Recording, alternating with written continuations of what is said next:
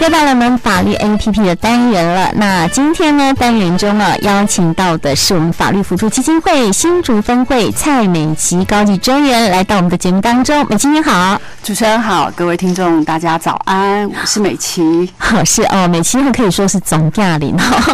每一集的法律 APP 单元呢，哈，他都会陪同呃我们受访的律师。那今天呢，哈，我们美琪终于是呃露声音了。好，那我们同样哈，今天要谈的就是法服人权。全月啊，这个主题就是最勇敢的受扶助人。好，其实呢，我们有这个故事的分享哈。首先呢，请美琪介绍一下。好，你在这个法扶基金会工作快十八年了哈，有哪一些扶助的案例哦，让你觉得印象非常的深刻，而且深具意义，可以跟我们听众朋友们来分享的？嗯，是，呃，我在法扶工作其实已经快要十八年了。那每天其实都会接到各各个地方需要帮助的各种弱势的案件，其实有老人、青少年。身心障碍者、原住民、劳工朋友，或者是呃新移工、新住民、外籍的新新移工们，那这些案子呢，其实我后来在心里面，其实呃这个月要分享的大概是两个我心目中最最勇敢的受辅助人。第一个案例，他叫小云。那还记得，其实我是在一百零八年的九月接到一通来电，那来电者的口齿非常非常的不清楚，所以我光一个事情要跟他分享、跟他讲解，就要花非常多次。的的次数来跟他说明。当预约完之后，其实我觉得他应该是不会来申请，但是他是小云。其实预约当天，小云真的来到新竹法扶申请他的案件，我才发现小云其实是罹患他们家族遗传的罕见疾病，早发性的小脑共济失调症，也就是我们俗称的小脑萎缩症。对，小脑萎缩症其实它不是一种。单一种的疾病，它其实是一种症状相似的疾病的统称。其实它就是脊髓病变之后，他的身体各项的一些协调、各各肌肉的收缩的功能就发生不良的情形。那症状有大概我们常看到，就说话不清楚、吞咽困难、写字困难，还有他的手部的细致动作会非常的不良，走路不稳、颤抖、尿失禁。好，就像我们那时候看的日剧的那个小呃一公升的眼泪一样。是小林，其实他当。时是在一家饭店上班，上班了好几年之后，有一天他其实发现他自己写字变得很丑。那时候他就告诉我说，他知道他自己发病了。那家里其实有六个兄弟姐妹，其中有三个发病，有三个其实是安全的。那小云就是三个之一。那他乐天的就告诉我说，其实他是发现上帝看他上工作二十几年很辛苦，所以挑选到他，要他好好休息一下。但是他担心影响到饭店的营运，所以他立刻就跟公司请辞。那最后经过那个这边的医院的医生判定说，他的人生其实只剩下五年的生命，五年是对。那他但他跟我说，他其实还有一百多万的债务没有解决，他不想要留给他的两个女儿，所以。他就勇敢的去面对他，然后来申请法服。那这个部分，他在一百零八年来到九月来到法服基金会新竹分会申请完之后，其实我们就两三天后就派了律师协助他。经过两年多的时间，终于获获得新竹地方法院准予清算、准予免责、准予他复权，所以他的案件是成功了。好，那我手上第二个最勇敢的受扶助人，也要跟大家分享的是。在一百零五年的七月，阿信阿信这个个案，他来到法服申请他的消灾案件。那当时阿信已经长期是罹患重度忧郁症，他是从国中十几岁开始就背着债务，然后一直帮家里还，还到婚后还在帮家里还债，婚后。也帮夫家背了一些债务，那他每天早上起来就想这些钱要怎么还？那也因为长期背债，还有高度的压力之下，他已经生病到无法工作，无法还钱。最后来到法服的时候，他身上背了五百多万的债务。而且长期有自杀跟忧郁的念头。嗯，那当时其实有一个银行的债权银行的行员看他这样子，他其实不忍心，所以当下就建议他说：“你可以到法服基金会去申请消债的案件，也许他们那边可以帮帮助到你。”那。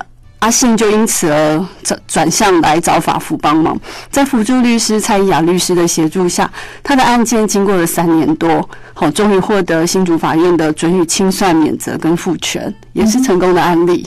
嗯，是哈，啊，两则非常感人的故事。那接下来我们就让听众啊来听听看啊，这个小云跟阿信两位的辅助故事。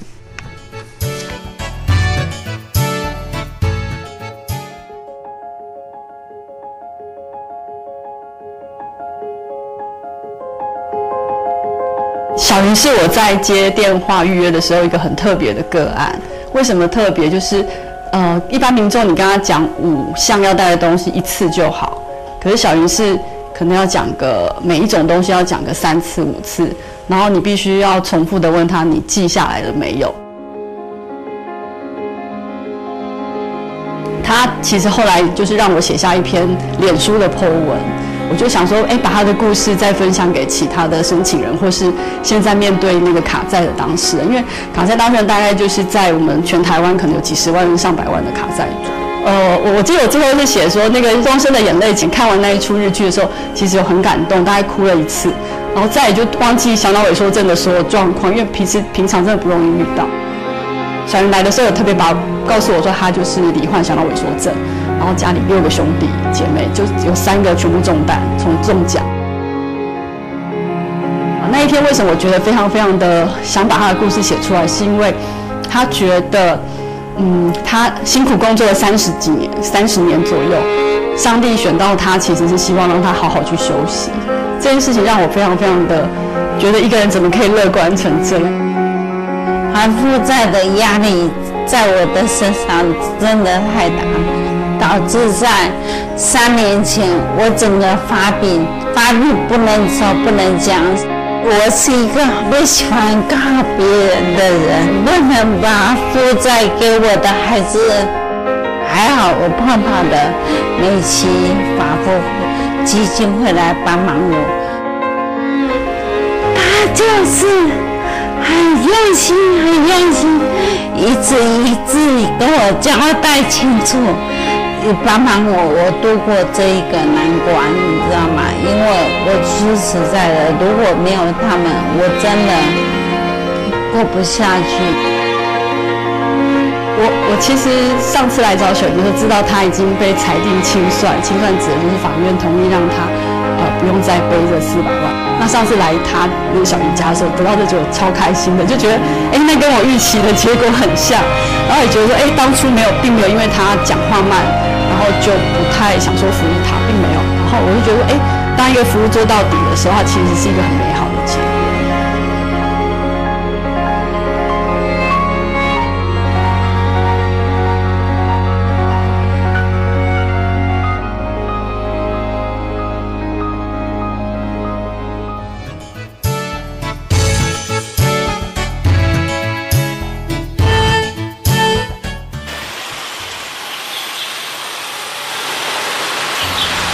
每天早上搭六点四十四分，一定要搭那一班，错过那一班我就迟到了。我五十好几了，然后都慢人家一步起步的，所以走这段路真的有一度很想放弃，可是不行，不行放弃。以前真的是。眼睛一睁开就是钱，然后连睡觉都得想着明天的钱怎么办这样。这二三十年来都在这种压力的情况下生活。中间有一度我真的很想不开，那时候对人好失望，完全的失望，因为我曾经帮过的。可能连看到你的电话都不敢接了，银行还是催呀，还是要催钱。那我就想说，反正就我小孩大学毕业以后，我就完成了。那时候是真的这样想，是慢慢那个精神科医生跟我聊天，然后那时候我才懂得哭，哭得很惨。出来以后，有银行的一个法务跟我联络，他说他不希望看到我这样子，因为他觉得我状况真的是很糟糕。然后名片递给我以后，你去找法服，再打电话给我。然后我刚开始不懂，我说我没有钱，请不起律师。然后他说：“笨蛋，你就是没有钱，我才要叫你找法服。”他们真的非常好。他们好帮我以外，还有律师特别帮我，拼了命希望我免责，因为他知道我已经撑不下去了。当初我真的放弃了，可是他们从我最谷底这样子把我拉回来的。每次我当有一点点的负面想法，我就想到他们，他们真的帮我，不能辜负他们，所以，嗯，我真的要感谢他们，让我算重生了。后来在法服那边拿到一本册子，不是创立班的，我只是看到他。没有年龄限制，还有学历限制，觉得很兴趣，真是到，然后哎，发觉这个好像是我的兴趣。到了这个年纪，第一次做往自己有兴趣的方面，又可以有一技之长，好感谢他们。所以我想说，我要更进阶一点。我以前只会做小物、包包、基本服饰。那我现在只希望能平平顺顺的自己开个小工作室，糊口饭吃，这样就够了。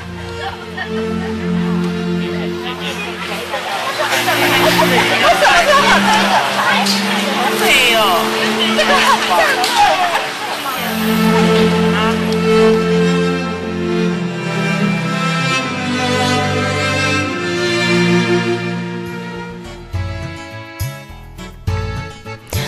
好，刚刚我们听到的就是小云跟阿信两位的这个辅助的故事。而，这个月呢是法服人权月呢，我们最后是不是请美琪来分享一下，你在帮助这个小云跟阿信清算案件之后，有没有其他想要再跟听众朋友们呃来分享的哈？这个就是法服救人权的保障跟服务。是。呃，法服会其实在全省各地都有。那请听众朋友注意一下，就是发生法律问题的时候，任何议题你们都不要慌张，一定要先寻求专业律师的一些询问咨询。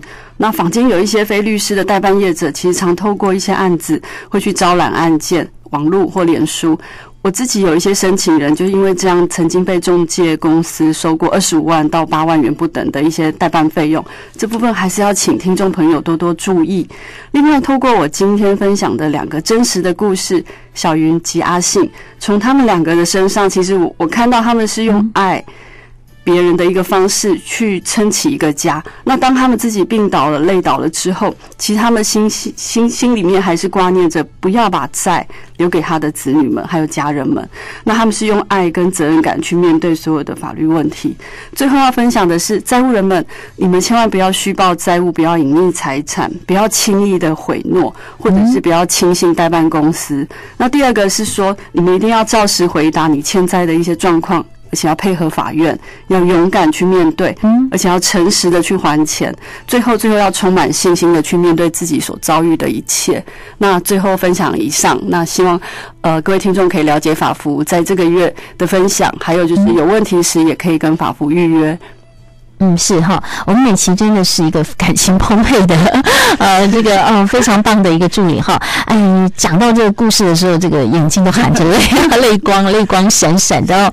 好，那最后问一下美琪，就说如果说我们的民众呢，呃，遇到任何的法律问题，要怎么跟你们联系呢？是法服新竹分会啊，目前其实咨询的部分都放在外面的点，还有跟外面合合办单位一起做法律咨询的这个服务。那会内主要是做辅助案件的所有申请的流程。那我们的预约电话是零三五二五九八八二零三五二五九八八二。那惠子从去年已经搬到新竹县竹北市县政二路一百零五号。嗯，是好。当然，如果我们听众朋友们对今天的主题内容有任何疑问的话，也欢迎您利用这个新竹分台简讯快易通零九三四零一一六五二，或是新竹分台 FB 来做留言，我们会将您的问题转达给律师，请律师来回答。今天再次谢谢我们的高级专员美琪，谢谢您，谢谢主持人及听众朋友们的收听。哎，这个新年快到了，是不是给我们听众朋友们来拜个早年？呃，祝大家新年快乐，平安健康，谢谢，谢谢。